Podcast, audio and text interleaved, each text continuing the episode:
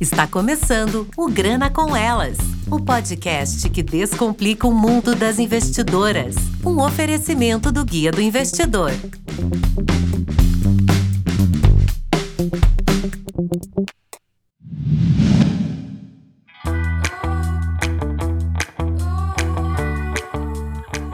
Bom, e começa mais um episódio do Grana, e o episódio de hoje é bem especial, porque o mercado financeiro é delas. E para provar isso, eu trouxe aqui duas convidadas, uma da casa que vocês já conhecem, que é a Cristiane Luzio, e a Ana Vieira, que tem mais experiência do que cabe nessa descrição aqui do podcast. Então, boas-vindas aí a Cris e a Ana para esse programa. Queria que você apresentasse aí, Ana, para os nossos convidados. Tudo bom? Oi, Jensen, tudo bem? Primeiramente, eu gostaria de agradecer o convite de estar aqui com vocês, participar dessa pauta tão importante que você está trazendo hoje aqui para a gente, e também agradecer a presença da Cris para me ajudar aqui a abordar todos esses temas. Bom, meu nome é Ana Vieira, eu sou a CFO da MGC Holding. A MGC Holding é uma empresa que tem foco na aquisição de direitos creditórios não performados, muitas vezes chamados de ativos estressados. A gente atua tanto no segmento de massificado, consumer, quanto no segmento corporate, assim, fazendo recuperações de empresas, turnaround management e por aí vai.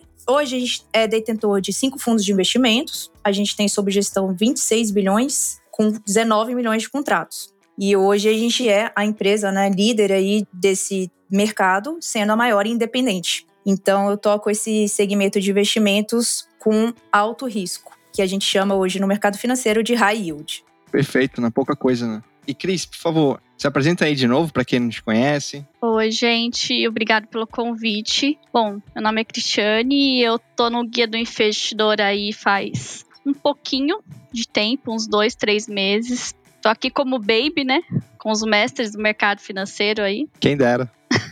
Minha experiência é mais voltada como advogada na parte de direito contratual e entrei de cabeça agora no mercado financeiro. Vamos ver, né? Vai dar tudo certo. Bom, como vocês puderam notar aí, a Ana vem de uma experiência enorme. Eu queria também que ela falasse um pouco sobre a MGC e sobre a história dela no mercado financeiro para a gente começar aí o programa. Vamos lá, então. Bom, a MGC, como eu fiz uma breve explicação, ela trabalha hoje com ativos inadimplidos. O que significa isso? Hoje, grandes bancos, pequenos bancos, bancos digitais concedem crédito para as pessoas físicas e essas pessoas físicas, em algum momento, em alguma crise financeira da sua vida, elas deixam de pagar por algum motivo qualquer. E essa dívida, ela transcende um tempo, 1 ano, 2 anos, 5 anos. Só que esse crédito, quando ele fica dentro do balanço patrimonial de um banco ou de uma empresa, ele acaba por prejudicar, porque esse banco ele não consegue mais efetuar novos créditos devido àquele crédito estressado estar implicando o seu índice de Basileia, que é chamado hoje no mercado financeiro. Então, o que eles fazem? Eles fazem leilões, eles ofertam essas carteiras. O que é uma carteira? São diversos contratos de pessoas físicas que têm crédito e que está em atraso há mais de 2 anos, o que seja. Tem créditos, inclusive, até de 10 anos. Então, eles vendem esse crédito ao mercado por meio de leilões. A MGC Holding, ela participa desses leilões e, a partir do momento que ela adquire alguma carteira, que nem eu falei, hoje a gente tem 26 bilhões de créditos sob a nossa gestão. Quando a gente faz a aquisição desse crédito, a gente passa depois por um processo que a gente chama de recuperação de crédito. Então, desses créditos vencidos. Então, a gente aborda o devedor para que ele possa cumprir, honrar com aquela dívida que ele deixou de pagar lá no passado devido a alguma crise financeira que ele teve. Então é assim que a MGC Holding atua hoje no mercado. Muito bom. Você pode contar também um pouquinho de como você começou no mercado financeiro? Você estava me contando agora há pouco aqui, antes do programa começar, eu achei super interessante essa história e também o conselho, né? Acho que é um conselho para as pessoas. Sim, com certeza. Então, a gente estava conversando, eu sou engenheira, a minha formação é engenheira da computação e foi muito engraçado que na época que eu estava estagiando, eu consegui salvar aquele dinheirinho ali que você não tem muitos custos, né? Seus custos fixos são todos pagos pelos seus pais, pelo menos na minha, né? Graças a Deus eu consegui até esse apoio da minha família. E aí o que sobrava, eu falava, não, agora eu vou fazer aquele investimento. E todo mundo falava disso na época, né? Isso aí era 2012, 2011. E aí eu coloquei em day trade. Passei uma semana fazendo day trade. Eu nunca tinha comprado uma ação na minha vida. Eu nunca tinha feito um investimento em fundo de investimento. Eu nunca tinha feito um investimento em Tesouro Selic. Nada. Eu ultrapassei o básico e foi direto pro avançado. E daí eu fiz um day trade de uma semana e perdi todo o dinheiro que eu tinha guardado. Depois disso eu falei assim, eu nunca mais isso vai acontecer comigo. E foi assim que eu adentrei no mercado financeiro. Então eu saí da minha formação de engenheira de computação, comecei a trabalhar em instituições financeiras como consultora, depois eu passei a ser gerente de controladoria de um grande banco português que tinha sede em São Paulo. Voltei para o mercado de consultoria para fazer M&A de instituições financeiras. E foi quando eu fui chamada, né, para trabalhar e construir essa empresa que é a MGC Holding hoje. Mas isso, assim, foi um trabalho árduo de bastante estudo, né? Eu fiz um MBA de economia em tributos. Então, daí para frente, eu só fui adentrando esse mercado, o que me brilha muito os olhos. Então, hoje eu posso falar que eu fiz uma educação, assim, muito forte, né, em finanças. E, inclusive, dada todo esse estudo que... toda essa bagagem que eu tenho, hoje a gente tomou uma iniciativa de fazer dentro da MGC Holding um workshop que a gente chama de Workshop das Mulheres no Mercado Financeiro. Então a gente colocou todas as nossas mulheres, disponibilizou para quem quisesse, né? Para as mulheres da nossa empresa, para que elas tivessem essa educação de base, que hoje não existe no nosso país. Então eu estruturei o curso para que ele passasse do básico, intermediário e avançado. E nada melhor do que você aprender do que ensinando, né? Então, essa é a minha trajetória até hoje. Muito legal. Também um conselho do que não fazer, né? Começo. Com certeza. Mas foi uma história e tanto, né? Você deu a volta por cima e hoje está na posição que você está hoje. E isso é um ótimo exemplo. Com certeza. Mas vamos lá. Eu acho que eu tô errado aqui no programa. Eu nem deveria estar aqui, até por conta do tema. Tanto que eu convidei a Cris para apresentar. Eu vou deixar a Cris agora continuar o programa. Brincadeira, Cris. Não faz isso. Eu só sou estagiária, não faz isso. Que isso, Cris. Ai. Então deixar pra Ana apresentar. Não, tô brincando. Não. Ah, sim, pra ela. Já traz a convidada e pede pra ela apresentar o programa. É. Muito legal isso. Pode me chamar outras vezes, tá, Jensen? Quando quiser. Fico bem grata. O convite tá aberto aí várias vezes. Casa é sua. Obrigada. Mas vamos falar agora do tema em si, do podcast, né? E a pergunta, acho que principal é: por que as mulheres ainda são a minoria no mundo dos investimentos? Pelos dados que a gente tem aqui, 72% das mulheres ainda não são investidoras. E a principal causa é a falta de dinheiro. O que você tem a comentar sobre isso, Ana? Muito boa pergunta, Jensen. A gente tem tido grandes avanços nesses números. Sim, hoje as mulheres ainda são minoria. Até fui confirmar na B3 hoje, antes de fazer esse podcast com você. Hoje somos 1,2 milhões de investidoras na Bolsa, né? Isso representa 24% do total de investidores. Apesar disso, o número de mulheres ela vem subindo ano após ano. Um outro dado que eu levantei, inclusive, para fazer o workshop das mulheres, que eu comentei com vocês há pouco, de 2021 para 2022, esse número cresceu 9%. Enquanto os homens cresceram somente 3%. Então, assim, a gente está vendo uma reviravolta, as mulheres estão se mexendo, né? E esse número ele tá ficando mais forte. Mas por quê, né? Por que ainda existe tanta disparidade? Apesar, né, desses grandes avanços que a gente tem feito aí, tanto no campo pessoal quanto no campo profissional. Então, eu até peguei outros dados também, assim, desculpa, porque eu gosto muito de dados, eu sou engenheira, então eu lido com dados, eu gosto de dados. A gente também, pode ficar à vontade. Vocês também? Sim. Então tá, então ótimo, porque se não tiver dados, pra mim não é fato, né? Então eu gosto de trazer. Com certeza. Então eu dei uma olhada nos dados, por exemplo, do IBGE, o que eles mostram? Que 57% dos universitários e universitárias são mulheres, só que somente 4% dessas mulheres chegam em cargo de, por exemplo, de CEO. Olha pra você ver a disparidade. Então, assim, por quê, né, que existe tanto essa disparidade, inclusive no campo pessoal? O que eu vi, o que eu acho, o que eu estudei e lendo alguns artigos, né? Que o avanço na carreira, muitas vezes, ele depende da mulher assumir risco, né? E ela tem que defender essa posição. Então, por que tem um gap tão grande de mulheres estarem mais preparadas, elas estudam mais, mas quando chega no campo do investimento, quando chega no campo de ter uma independência financeira, esse número é tão pequeno, né? Então, eu acho que isso, assim, depende muito de a mulher ter que assumir risco. E falando um pouquinho de perfil de investidora, muita gente fala, né, que as mulheres elas têm uma maior aversão a risco do que os homens. Elas tendem a não assumir tanto risco, né? No fim de semana, não, na semana passada, teve um Women Invest Summit, que eu não sei se vocês ficaram sabendo, talvez a Cris tenha estado a par sobre esse evento, que, cara, reúne, assim, grandes mulheres no mercado. Sim, muito legal. Muito legal, assim. E eles falam sobre diversos temas, bem como esse que você vai trazer aqui. E uma das mulheres lá, que é a Sara Delfim, que trabalha na Dália Capital, que é uma gestora, ela falou uma frase que, assim, me marcou muito. Ela falou assim, a gente, mulher, né? A gente tá acostumada a ouvir que a mulher não assume risco, mas a vida toda passamos por decisões de risco. Toda a nossa vida é pautada em decisões de risco. Então, assim, sim, a gente assume menos risco, é um perfil comportamental da mulher, mas não quer dizer que ela não assume. O que acontece? Eu gosto de contar essa historinha até para ilustrar, né?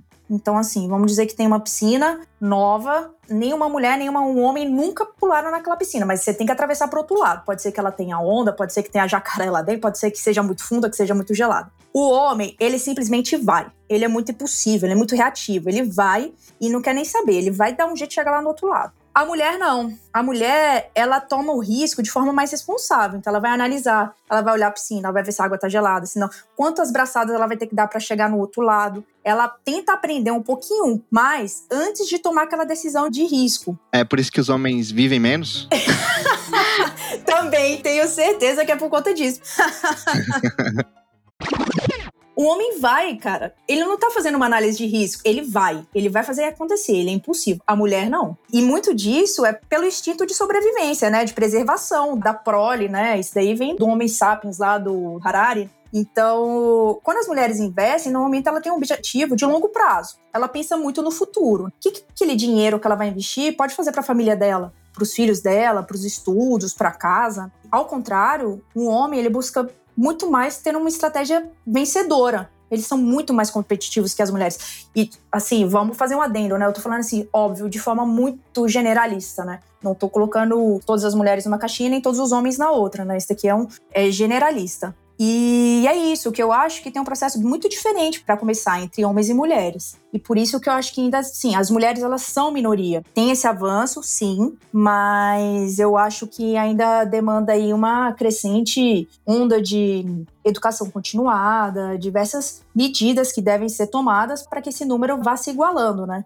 E depois que a mulher aprendeu lá a nadar, ela vai nadar tão bem quanto o homem, se não melhor. Então é só isso. É o processo de começar que é diferente. E tem um dado muito legal que também no Invest Summit eles trouxeram, que também é um dado da B3, que mostra que o valor mediano do primeiro investimento da mulher é maior do que dos homens. Das mulheres é por volta de R$460 e dos homens de R$70. Por quê? O homem, ele, palavra assim, bem coloquial, ele só vai. Ele não tá nem aí. Ele vai arriscar, ele vai fazer day trade que nem eu fiz e não tá nem aí. Se perder, ele vai de novo. A mulher, não. Ela é mais cautelosa, ela é mais paciente, né? Então, é por isso que eu acho que existe ainda essa disparidade. Ótima resposta. Ótima resposta. Olha, deu até uma emoção.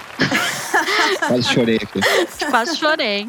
Justamente porque nesse ambiente masculino aí, infelizmente, é uma realidade. Eu passei muitos anos numa empresa que é, como você disse, os cargos superiores são, assim, ínfimos. E é uma realidade. Eu consegui uma posição em meio a muita luta, saber se posicionar, enfim. Então eu vou fazer a próxima pergunta, porque eu acho que é importante, que é o fato das mulheres, no geral, terem um salário menor, que é uma realidade, infelizmente, ainda, do que os homens. Se você acha que tem a ver com o fato de haver menos mulheres investindo. Cris, eu acho que é o seguinte. São anos de história de comportamento envolvido nessa questão, né? Historicamente, as mulheres foram treinadas para ser coadjuvante. Então, assim, o homem sempre foi o protagonista daquela situação. A mulher, ela tem vindo, ela tem ganhado, né? Esse é um processo de quebra, né? É um processo de evolução. Então, ela ganhou direito a voto, direito a trabalhar. Isso é tudo muito recente. Se a gente pega, são, assim, poucos anos atrás, né, que isso aconteceu. Então, é uma evolução. Eu não sei se unicamente o salário menor contribui para esse fato. Ele pode contribuir, mas eu acho que não é o mais relevante. Eu acho que é um processo e eu acho que a mulher precisa de, não somente a mulher, mas o homem, né? O brasileiro, em geral, ele tem que ter uma educação, ela tem que ter uma educação financeira melhor. A educação financeira aqui no Brasil, ela é muito falha. pô, as pessoas sabem muito pouco ou quase nada. Eu tô vendo isso no workshop que a gente tá fazendo lá na empresa. É impressionante como hoje há uma Selic de 13,75, as pessoas estão investindo em poupança. Elas não têm ideia que elas estão perdendo dinheiro ou deixando na poupança, visto que a inflação estava em 2 dígitos aí no mês passado. Então, eu acho que é um processo. Não acho que o salário menor é o fator relevante. Eu acho que o fator relevante é a questão da educação financeira. E eu acho que, assim, por exemplo, a independência financeira, né? Eu vejo muito esses, não é blogueiro, mas esses influenciadores de finanças, eles falam muito sobre independência financeira, né? Todos eles falam, atinja a sua independência financeira, vá atrás da sua independência financeira. Compre meu curso, coisa assim, né? Compre meu curso. 10 vezes de não sei quanto em 90. E... parece tudo tão simples, né? A pirâmide dos cursos. Não, e é pior, porque assim, eu acho que existe um viés ainda no mundo das mulheres, que é, ok, a mulher vai chegar lá e vai ter independência financeira dela. Mas não é somente sobre ganhar dinheiro, sabe? No, pelo menos no viés feminino, não é só isso. Não, é sobre enfrentar, né? Exato. Então, assim, a autonomia que a gente tem que ter não é somente sobre ganhar dinheiro, mas também sobre gerir o nosso dinheiro. E ter essa autoconfiança que a gente consegue gerir o nosso dinheiro. Porque é muito engraçado. Muitas decisões que a gente faz, que as mulheres fazem, são do tipo, a gente vai ter ou não vai ter filho? Quando que a gente vai ter filho? Eu vou aplicar ou não naquele emprego? Eu vou comprar imóvel? Onde? Eu quero trabalhar? Em qual empresa? Onde que os meus filhos vão estudar? A mulher, ela sempre está no meio dessas decisões. Mas, quando a gente vai falar sobre controlar nosso próprio dinheiro, a gente delega para alguém. E isso é muito engraçado. Então, assim, enquanto a gente não tiver essa independência financeira de a gente se colocar no papel de protagonista, de ter nas nossas mãos, né, as rédeas das nossas finanças, essa independência financeira do dinheiro que os influenciadores falam, a gente não vai adiantar de nada, né? Então, eu acho que tem que passar ainda, inclusive, por esse processo de, além de se resolver financeiramente, é gerenciar o nosso próprio dinheiro, né? E é o dinheiro que ela mesma ganha. Então, eu acho que aí sim a gente vai poder falar também sobre independência financeira. Ana, você acha que tem o que você acabou de falar tem muito a ver ou pouco a ver com o ambiente familiar ou com o próprio trabalho ou assim, sei lá, a influência ao redor da mulher? Eu acho que tem muito, muito a ver. Assim, o perfil comportamental da mulher vem desde a nossa infância. Tem um livro muito bom que eu já vou deixar de dica aí, que chama Faça Acontecer, da Sheryl Sandberg. Ela foi até o ano passado a CEO do Facebook. E é incrível esse livro. Eu li muito sobre ele, grifei várias partes. E tem várias partes que ela fala o seguinte. A mulher, ela nasce e ela é criada na cultura do não. A Cris, que aqui, ou as outras mulheres que estão aqui nos escutando, elas vão saber o que eu tô falando. Você não pode fazer isso. Se você for na festinha, você não pode brincar e ralar o joelho. Você não pode cair. Você não pode bagunçar o seu cabelo brincando. Você não pode liderar uma brincadeira, porque senão você vai ser taxada de agressiva, de mandona. Então, assim, a gente é criada, né, ainda hoje. Eu acho que isso tem que mudar, inclusive, na nossa base de criação. E que a mulher, ela não pode fazer muita coisa. Que isso é coisa de menino. Que brincar de chefe, de trabalhar é coisa de menino, que brincar de Lego é coisa de menino. Mas é construir, é desenvolver habilidades. Então, eu acho que sim, o perfil comportamental da mulher, ela tá muito envolvido com o nosso viés lá do berço. E tem que ficar atento a isso. Cris, quer contribuir com alguma coisa? Não, eu tô aqui, eu tô assim, até muda. E fico calado. Você faz uma reflexão sobre tudo, ainda mais eu que vim do interior, do meio do mato, é muito uma cultura do não. E quando você tem aquilo de ser mais, digamos, agressiva como eu sou, você não é vista com bons olhos. Não, nem um pouco. Isso é a realidade. Exato. Eu vim de Brasília, eu sou brasiliense, mas lá a gente tem chácara e tudo mais. Então, assim, eu sempre fui aquela criança que ela brincava no meio dos meninos, né? Corria, fazia tudo. Sim. Então, você acaba sendo taxada de, moleque. Você jogava bola. Jogava também. Fubeca, batia, jogava truco. Então, na escola, você era um ET. Exatamente, cara. Então... é isso, eu acho que isso acaba também criando, Jensen, umas barreiras internas nas próprias mulheres, que quando chega nessa questão de profissional, assim, é desesperador para ela ter que quebrar aquela barreira que ela mesma construiu, ou que a família construiu, os pais construíram dentro dela. E falar, não, eu posso ser isso, eu posso ser líder, né? Eu posso chegar a cargos de gerência, a cargos de diretoria. Então, é bem complicado. É verdade, mas minha família, meu pai, minha mãe, inclusive, eles nunca... me impuseram nada, eles sempre me deixaram livres, me deram coragem, assim. Isso é muito bom. E sempre foram lá na escola, quando eu era apontada como, ai, que moleque, isso e aquilo. Não, minha filha é normal, sabe? Sempre foi muito bom. Nossa, eu também passei por isso bastante, porque eu sempre fui desse meio de jogar futebol. Eu sempre gostei muito de esporte, até hoje eu pratico esporte, todos os esportes, eu acho que eu já pratiquei na minha vida. E é isso, né, é lidar com esse estereótipo, né, de ser mulher, de que a gente não pode fazer as coisas. E eu acho ainda que tem uma correlação muito positiva para os homens serem ambiciosos, poderosos, bem-sucedidos, mas para mulheres não, né, você não pode. Isso. Você não pode. Quando você chega nesse ponto, você é, nossa, olha, como pode? Uhum. É. Resumindo, assim, tem tudo a ver com uma cultura de como você foi criada, o que as pessoas te falavam, te colocavam barreiras, que tal coisa de menino, só tal coisa de menino, isso aí já caiu por terra, né? Apesar de muita gente ainda pensar assim hoje, né? Mas isso é histórico, né? É histórico. Sim, é histórico. Quem gosta de ver história, eu sou fascinada por isso, é histórico. É difícil superar tudo, né? É isso mesmo. A mudança da cultura. Com certeza. E aí os meninos, quando estão na infância, eles podem fazer tudo. Tem muito disso, Cris. A minha família também, ela sempre me apoiou, nunca podou nada. Então, acho que a nossa personalidade acaba girando em cima desse crescimento, né, de personalidade. Mas isso de horário aí, meu pai era... Eu tinha horário, eu tinha que chegar às 10. Mas meu irmão não. Ele podia chegar no outro dia. Dessa proteção, em certo ponto, ele era rígido.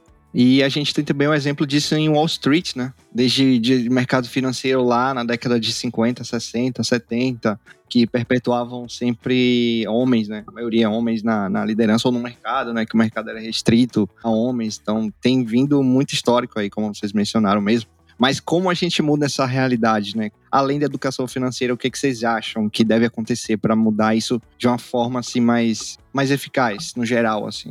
Olha, eu acho que isso é como eu falei, a gente tem crescido nos números, né? Tem sido, ano a ano, a gente vem ganhando posições no mercado financeiro, tanto no lado profissional, quanto no lado de investimentos. A Bolsa, os dados da B3 têm mostrado bastante isso. E o que eu acho? Como eu falei, educação continuada. A baixa porcentagem, assim, que eu acho, é em grande parte devido à ausência de espaço, ambiente para falar de finanças entre mulheres, né, onde não há julgamento por não conhecer do assunto.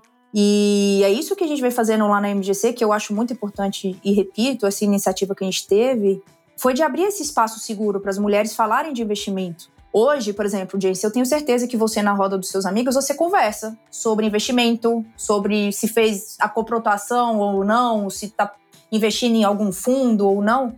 Pouquíssimas mulheres, e a Cris está aí para me confirmar, fazem isso. Sentam numa mesa que seja de restaurante, de bar, na sua casa e conversam sobre investimento. Comigo nunca aconteceu. Pois é. Cris, vamos fazer isso? Vamos fazer uma roda de conversa de investimentos entre mulheres? Sim, nunca aconteceu. Sim. Por que falta isso? Tá aberto o programa. Aí. Que já é uma série nova aqui no podcast... Conversa com mulheres. Tem que ser uma série mesmo, né? Acho que vai ficar legal. E é isso, e como eu falei, eu acho que assim, hoje tem muitas essas influências disseminando conhecimento financeiro, que é muito bom, tá? Muito bom. É um trabalho de formiguinha que eu vejo, que é feito por várias pessoas, tem vários, não tem um ou dois, tem diversos, tanto que eu não consigo nem conhecer todos. Mas assim, eu não vejo tantas influências mulheres fazendo isso. Tem menos. E pior, as que tem, talvez elas não levem em conta esse perfil comportamental da mulher, onde essas características emocionais também sejam consideradas. Eu acho que precisa sim dessa educação, precisa da gente falar mais sobre finanças, precisa de pessoas engajadas e curiosas sobre o tema financeiro, sobre investir. E a gente que está aqui em cima, eu falo muito essa frase, em todas as vezes que a gente faz palestra lá na MGC, eu falo que quanto mais emancipada é uma mulher, mais ela tem a obrigação de lutar pela emancipação das outras que estão por vir. Então é isso, a gente precisa apoiar as novas vozes, né, incentivar a trazer essas mulheres para o mercado de trabalho, para que elas sejam, né, protagonistas das histórias delas. Então é um trabalho de formiguinha, gente, mas assim, eu quero fazer parte disso, eu estou fazendo parte disso na empresa e eu apoio muito quem faz esse evento que eu falei, que é o Women Summit Investment. Eu acho isso incrível, porque a gente tem que apoiar. devido a todos esses vieses que a gente conversou aqui agora, se a mulher ela não se sentir segura no ambiente, é difícil para ela quebrar essa barreira interna. Eu acho que é isso. Cris, você complementa algo? Eu tô refletindo sobre tudo. É um viés muito comportamental. As mulheres, elas têm vergonha de serem superiores. Eu vi isso muito onde eu trabalhava. Elas têm vergonha de falar. Nossa, verdade. Tá todo mundo lá conversando, principalmente de investimento. Olham como se elas não fossem capazes de aprender isso. Eu falava para uma colega, olha lá, vamos participar, vamos falar. Eu falava e ela ficava, não, eu não sei de nada disso, mas se você não sabe, aprende, né? Exato, exato. É muito isso comportamental, falou tudo. E ainda indo nessa onda de ESG, né, que a gente tem visto e tem tomado bastante importância atualmente no viés financeiro, eles estão lançando fundos de investimento que só compram ações de empresas que têm as práticas do ESG. Para quem não sabe o que é ESG, são aquelas práticas de ambiental, social e governança nas empresas, né? São práticas quantitativas e qualitativas que as empresas têm que colocar em prática. No âmbito de governança social, eles colocam também a questão de ter diversidade na empresa. E eu acho que hoje a diversidade ela não é somente uma causa social para as empresas. Eu acho que é uma vantagem competitiva. É uma questão econômica. Eu andei lendo alguns artigos também que dizem que quanto mais mulheres você tiver no seu board ou com a diversidade nos conselhos de administração, conselho fiscal, conselho de diretores, em que você há mulheres fazendo parte, a empresa ela consegue ter uma performance superior, lucrativa, do que se tivesse somente homens, né? Porque isso, a mulher ela traz um viés diferente, né? Ela traz uma personalidade diferente. Então, eu acho que é isso. Você falou sobre uma questão de contratação aí. Falar uma coisa sobre até a experiência aqui dentro do GDI, né? Eu sempre falei, toda a equipe sabe, aí vocês podem perguntar abertamente, que eu sempre defendi que, por mim, toda a equipe da empresa seria 100% feminina, né? Porque obviamente que as mulheres são melhores em tudo do que os homens. Com certeza. Tipo, eu defendo gênero, número e grau, isso. Só que assim, quando a gente faz a seleção, a gente tenta chamar, a gente ainda vê poucas se candidatando, sabe? A gente acaba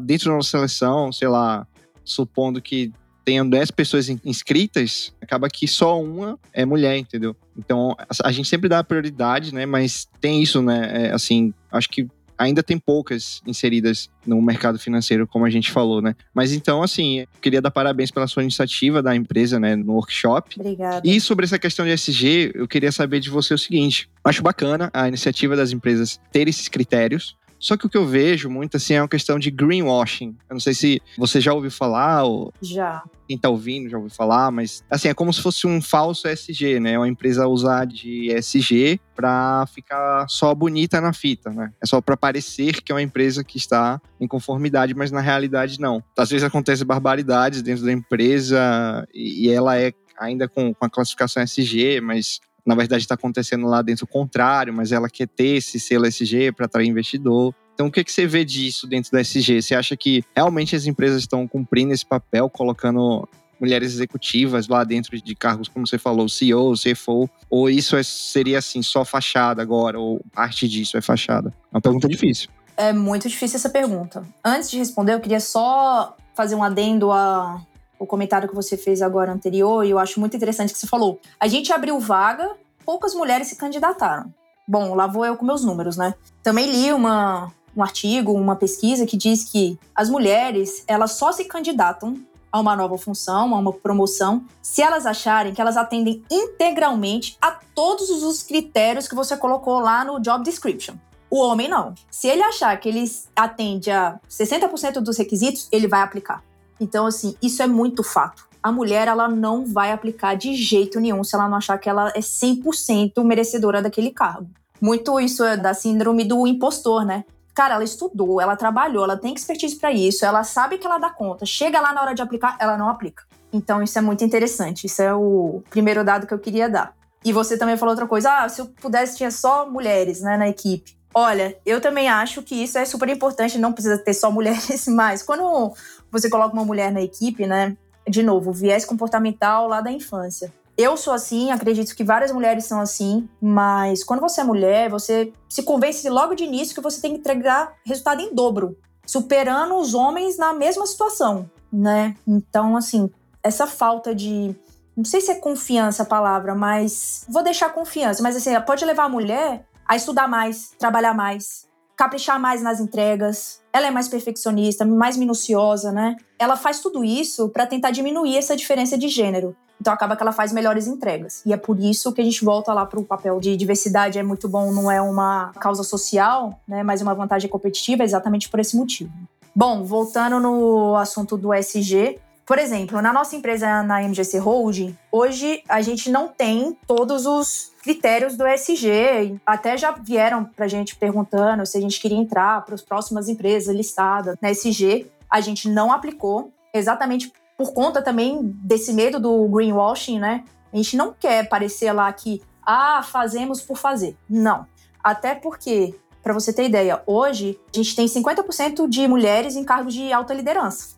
Então, na nossa diretoria, no nosso comitê executivo de diretoria, 50% são mulheres. Isso foi algo natural. Não foi uma métrica que a gente colocou de ESG porque a gente queria aparecer, que é o que você está falando. Existe. Infelizmente, existe. Mas se tiver que existir isso para que mais mulheres possam chegar em cargos maiores, o que eu vou fazer? É uma oportunidade que ela está tendo de chegar lá. Mas eu já ouvi falar de grandes empresas que caíram, né, nessa métrica conhecida de mercado, e a gente tem que tomar cuidado, porque é uma coisa tão boa para o mercado, em todos os critérios ambiental, social e governança, e as pessoas acabam se aproveitando disso para se enquadrar dentro de um fundo que só compra ações de ESG. Ela quer se enquadrar na ESG de qualquer maneira, mesmo que seja por meio de ações que não refletem os valores da empresa, né? Então é bem complicado. É, tem muito isso de fazer a métrica, mas não ir lateralmente, né? Não fluir naturalmente. Mas vamos para um breve intervalo, então. Já já a gente está de volta.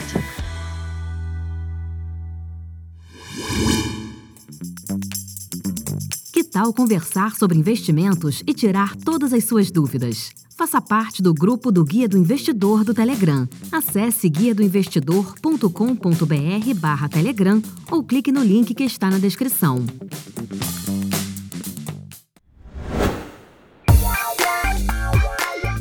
Continuando aqui com a Ana, nossa mestre, você podia contar um pouco da sua história? Quais foram os desafios que você enfrentou na sua carreira até você chegar agora, né, com a sua empresa e esse crescimento todo? Sim, contar um pouquinho, então. Bom, como eu falei para vocês, eu fiz faculdade de engenharia. Não sei se tem algum engenheiro aqui escutando, ou engenheira, mas sabe que em uma sala de engenharia é majoritariamente homens, né? Na minha época eram 40 alunos e eu era a única mulher. Assim, eu sabia que existia uma predominância masculina, né? Mas não precisava ser para tanto. Então, do primeiro ao último dia de aula da engenharia, eu senti, conforme eu falei aqui agora há pouco também, que eu tinha que provar a minha capacidade de estar ali naquele meio, né? E para os homens, não. Aquilo ali tudo era um habitat natural. Então tá, beleza. Depois dos 40 alunos, 7 se formaram, depois de 5 anos de graduação. Sendo que eu era a única mulher ainda, né? Então, assim, a única mulher que entrou, a única mulher que sobrou, né? Olha a taxa de sobrevivência, 100%. Dos homens, 40-6. E acabou que eu me graduei com honra ao mérito, por ter sido a melhor aluna do curso. Assim, é honroso pra mim, mas eu tenho que dizer que, assim, minha determinação, minha persistência, elas me ajudaram muito a alcançar esse resultado, né? Mas, de novo, quando você é mulher, você se convence de que você tem que entregar resultado em dobro. Você tem que superar os homens na mesma situação. Então, isso já me impactou lá de início. Disso tudo, até a entrada no mercado financeiro. Mas eu não sabia que toda essa minha trajetória, desde a infância, que nem a gente conversou aqui agora um pouco, Cris, sobre a questão da infância, de esporte, de futebol, eu andava de skate. Então, assim, a minha família me apoiava em tudo. Eu não escutava, não, que nem a maioria das mulheres escutam. Então, isso tudo me ajudou. Eu não sabia, mas eu já estava sendo preparada, né, pro que estava por vir. E dado todo esse histórico, foi quando eu entrei no mercado financeiro e comecei a pegar cargos de gerência. Então, eu já fui para um banco ser gerente de vários homens. Eu era mais nova, eu fui ser gerente sênior com 24 anos. Então, eu era super nova. Já é difícil, menina, né? Não tava... Menina recém-formada, saindo de consultoria. É difícil, você escuta, você se coloca em provação o tempo inteiro. Bom, mas desde então eu sabia que eu ia ser inserida nessa situação desafiadora e eu ia sair, porque isso é da minha personalidade, de novo, né? Eu gosto de assumir risco, eu faço esportes de risco. Isso já está entranhado na minha personalidade. Daí pra frente, eu cresci, saí da gerente de controladoria, fui pra MGC Holding, comecei também como gerente, até chegar hoje ao cargo, né, que todos os financistas querem chegar, que é o cargo de diretoria financeira. E eu sou nova, eu tenho 34 anos. Então, vocês pensam, eu em meio a vários cabeças brancas, não diminuindo ninguém, mas só tô falando de experiência mesmo, de vida. Eu, com 34 anos, eu tô assumindo uma posição super complexa numa empresa que tá dentro, inserida no mercado financeiro.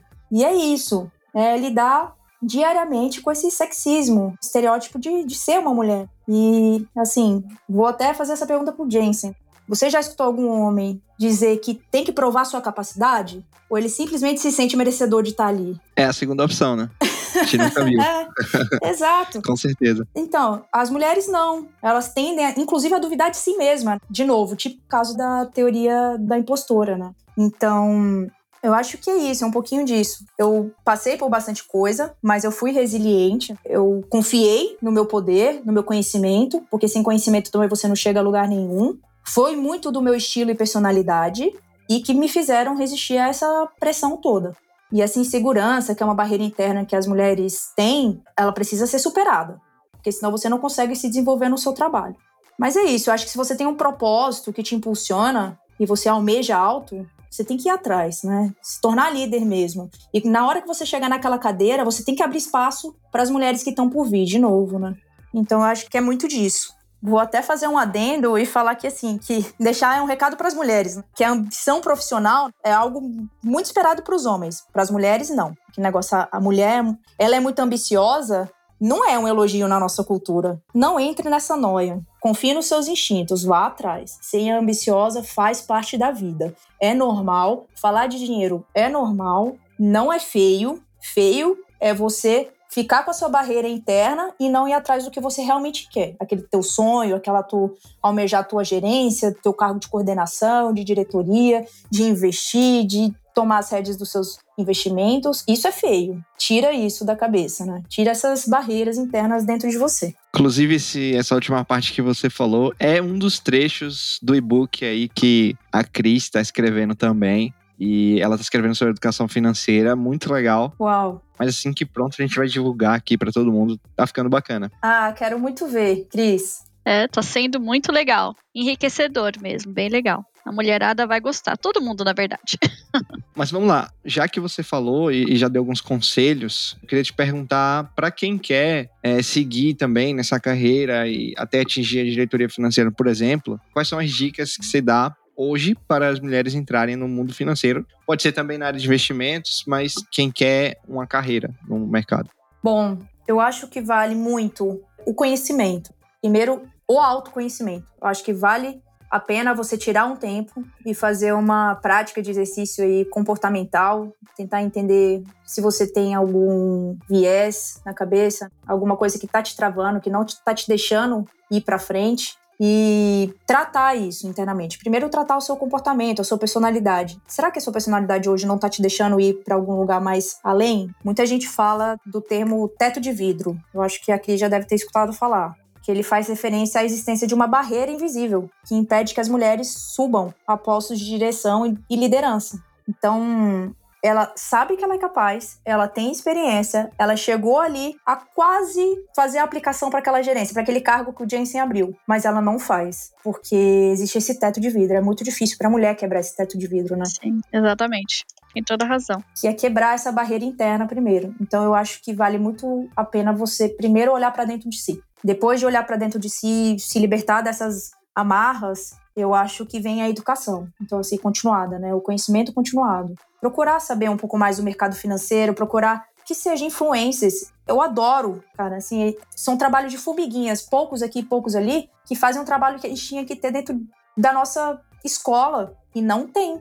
Então, vale a pena também procurar uma educação fora, né, da sua escola e procurar ter pessoas que te apoiem. que sejam aqueles... os sponsor, né? Que tem algum patrocinador. Não é patrocinador de futebol aqui. É um patrocinador da sua carreira. Se você está trabalhando numa empresa e você olha para cima e você não tem nenhuma mulher no cargo de diretoria, é muito mais difícil para a mulher quebrar essa barreira, muito mais. Agora, se você trabalhar numa empresa que você vê que tem mulheres que chegaram lá, é mais fácil. É mais fácil você procurá-las e falar... o que eu posso fazer para chegar aí onde você chegou? Esse é o trabalho que eu estou fazendo dentro da nossa empresa. Eu estou falando que é possível. E isso é super importante. Então, ter uma pessoa que te ajude, que te patrocine a subir, que te dê conselhos. Busque uma pessoa de confiança. Não precisa ser da sua empresa. Possa ser um familiar, alguém que você admira. Pegue, insights com essas pessoas. Se elas chegarem em algum lugar e você a admira por isso, é porque ela fez alguma coisa que você também pode fazer. E aqui eu já deixo a minha segunda dica de livro, que é Os Segredos da Mente Milionária. Eu tô relendo, eles fizeram uma nova edição de capa dura. É muito bom.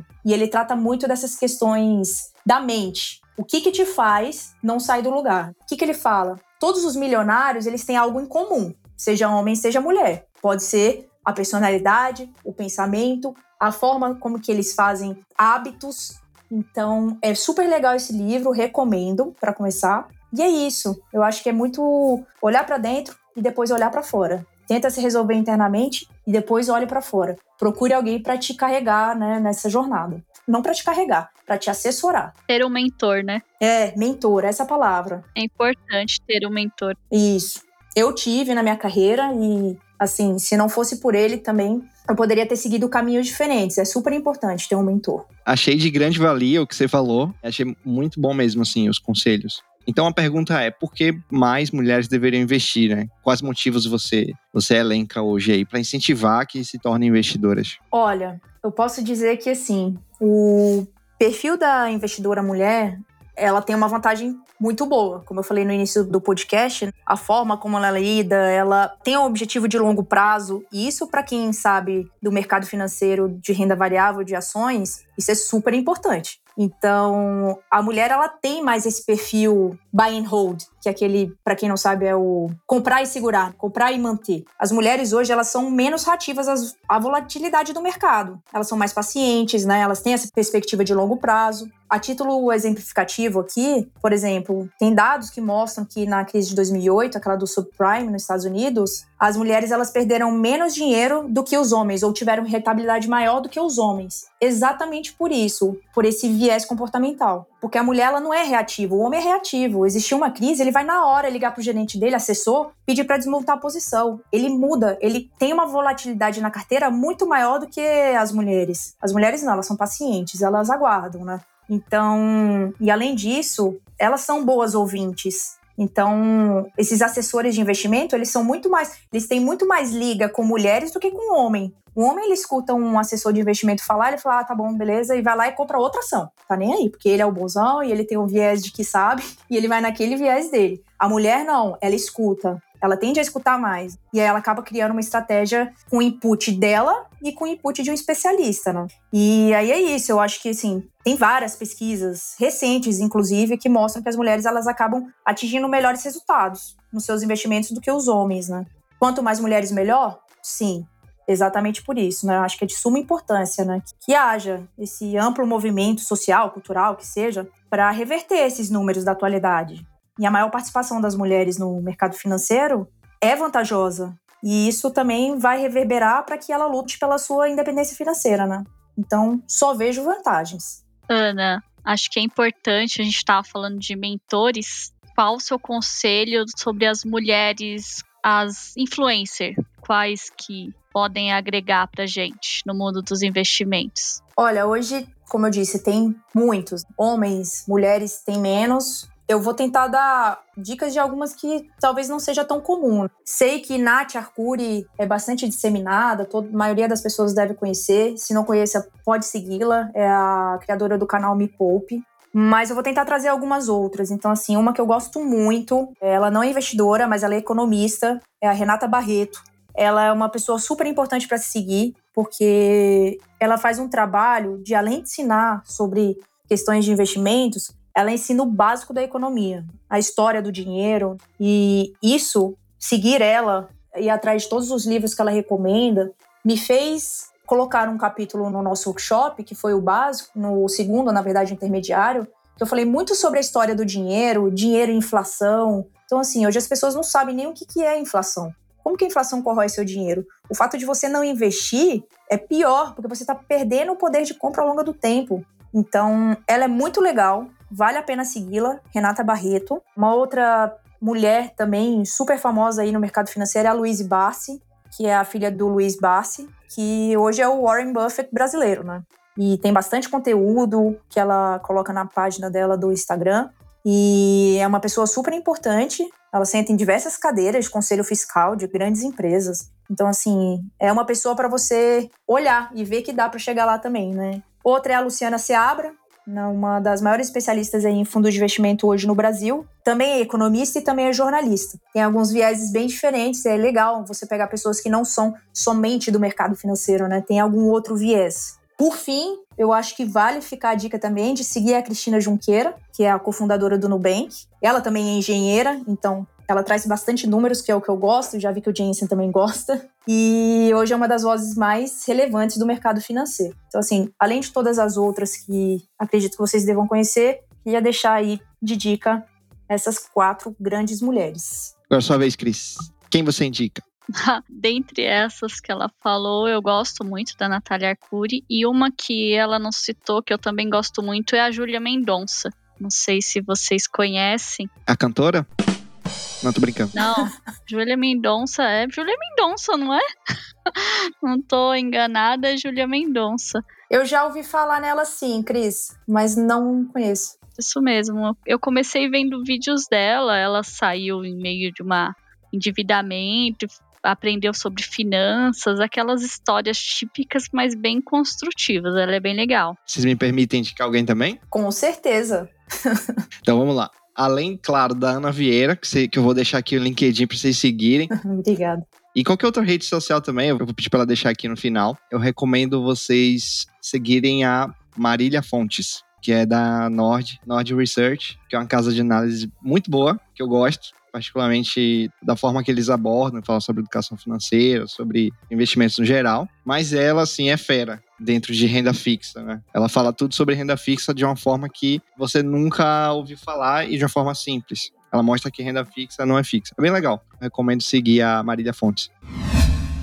Bom, então é isso. Eu agradeço demais a participação aqui da Ana Vieira e convido ela aqui já para fazer o quadro Grana com Elas, já a versão aqui feminina do podcast. Acho que vai ficar bem legal. Deixo o espaço aberto para participar mais vezes, com certeza, do programa. E também queria agradecer a Cris também pela participação aqui comigo. E é isso aí. Se vocês quiserem falar mais alguma coisa, deixar aí o recado final de vocês. E, Ana, por favor, deixa as suas redes aí que você tem aí divulgado, para quem quiser seguir também. Fique à vontade, agora o espaço é seu. Muito obrigado.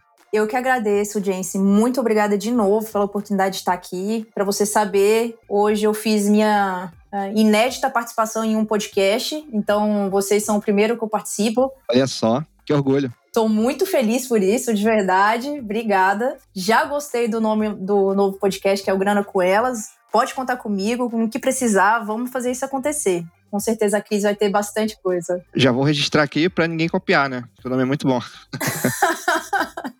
Com certeza. O Jensen, ele inova a cada dia. Gente, assim, um insight, né? No meio do podcast ele teve esse insight. É.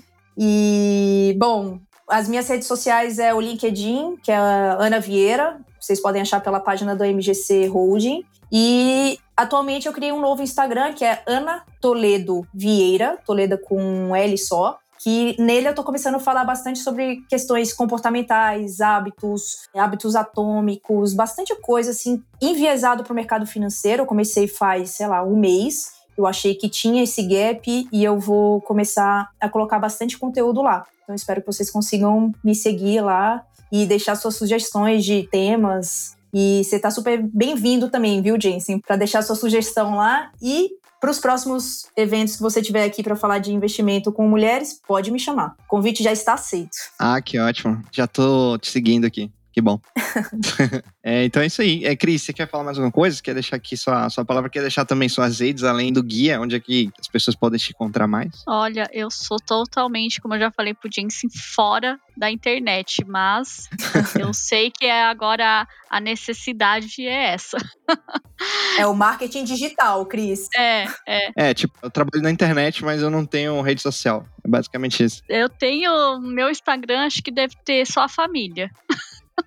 Mas eu acho que é uma necessidade aí. É justo. Eu só quero agradecer a oportunidade, sem palavras aí, e deixar a Ana fechar com chave de ouro mesmo. Eu acho que de mensagem final, depois de a gente ter falado tantos assuntos aqui importantes, não deixar uma mensagem simples, né? E falar que os tempos estão mudando e para melhor, que bom. E apesar disso, a gente tem um longo caminho pela frente, que a gente consiga contar com o apoio não só de mulheres em cargos de liderança, mas também dos homens, né? Que eles possam fazer parte dessa mentoria, né? Escolham mulheres para serem mentores. É de suma importância, vocês não sabem como é importante. O meu mentor foi um homem e foi muito importante. Assina embaixo. E ainda te convido para encerrar o programa. Pode encerrar aí, o programa é seu. Então, para fechar aqui o programa, eu convido todas as mulheres para que sejam donas da sua independência financeira. Escutem aqui o Jensen no Grana com Você, com certeza vocês vão ter diversas dicas, não somente de investimentos, mas de outros temas que são tão importantes como esse. Obrigada, Jensen. Obrigada, Cris. Então, obrigado, pessoal. Tchau, tchau. Obrigada, tchau, tchau. Tchau, tchau.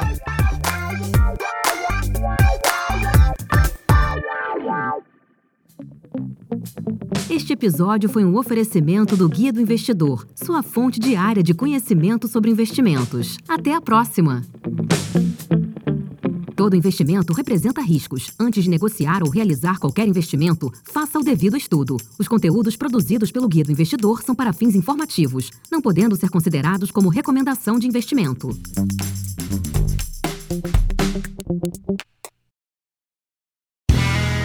Este podcast foi editado por Play Áudios.